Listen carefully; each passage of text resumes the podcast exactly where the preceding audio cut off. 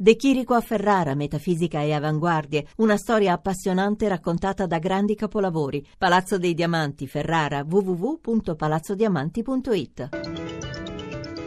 Radio 1 News Economy. 11.32, buongiorno da Giuseppe Di Marco, avvio di seduta in ribasso per Piazza Affari in linea con i principali listini europei, a pesare il crollo della borsa di Shanghai. Per gli aggiornamenti ci colleghiamo con Giovanna Lorena della redazione di Milano.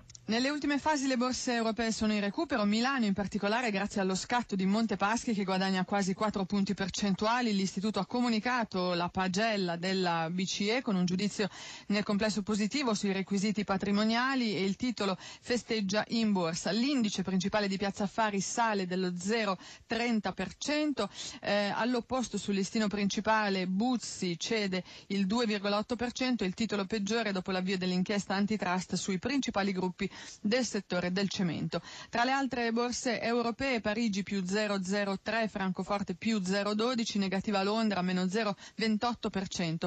Dopo la pausa di ieri, oggi riprende l'attività Wall Street, ma con una seduta ridotta per il Black, il Black Friday, il venerdì che tradizionalmente apre lo shopping natalizio. Lo spread tra BTP e Bund tedeschi scende a 94 punti base. Sui mercati valutari l'euro scivola sotto quota 1,06 contro dollaro, vale 1 dollaro 5 centesimi e 87. Linea Roma. Grazie a Giovanna Lorena. La fiducia dei consumatori sale a novembre, l'indice Istat tocca 118,4 punti, livello più alto da 20 anni. L'Istat sottolinea che il dato risente solo in minima parte degli attentati di Parigi perché la rilevazione è concentrata nei primi 15 giorni, stabile la fiducia delle imprese.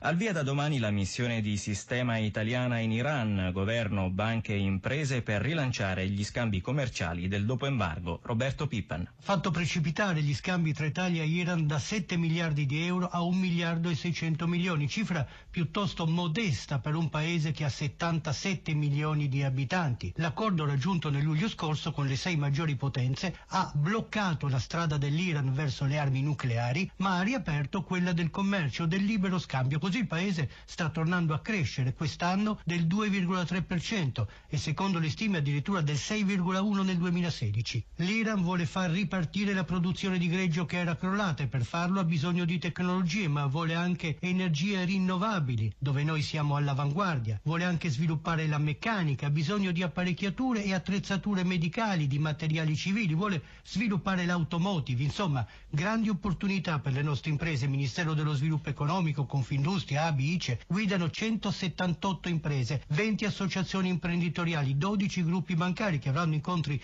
diretti con gli imprenditori e le autorità locali. Teheran vuole insomma attirare investitori, aprire un nuovo capitolo, passare dall'isolamento politico a nuove relazioni internazionali e l'Italia è in prima linea.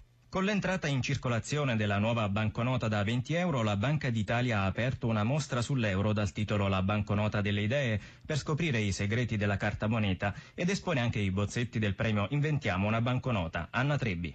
Si potranno sempre cambiare anche quando saranno fuori corso le vecchie banconote da 20 euro, intanto già circolano sul mercato quelle nuove 1 miliardo 200 milioni gli esemplari stampati dall'Italia, spiega il direttore generale di Banca Italia Salvatore Rossi. Queste banconote diventano sempre più sofisticate, sempre più facili da verificare, da controllare, ma molto più difficili da falsificare. Per l'occasione Banca Italia lancia una doppia mostra, una divertente e poetica come la definisce sempre Rossi corsi, l'altra più stupefacente ed educativa. Speriamo ci renda più accattivanti e simpatici di quanto normalmente chi si occupa di finanza non risulta. È il volto innanzitutto di bambini e ragazzi. Ogni anno chiediamo ai ragazzi delle scuole elementari, medie e superiori di inventare il bozzetto di una banconota. In questa mostra le mostriamo tutte. Al tempo stesso c'è una installazione multimediale in cui si racconta la storia di come si fabbrica una banconota moderna molti, anche se non tutti, gli aspetti da scoprire, spiega ancora Russi. I segreti veri devono rimanere segreti. La mostra, che si tiene a Villa Ufea, via Nazionale 191 a Roma, è a ingresso gratuito e resta aperta fino al 6 gennaio dalle 10 alle 19 tutti i giorni, tranne Natale, Santo Stefano, il 27 dicembre, l'ultimo e il primo dell'anno.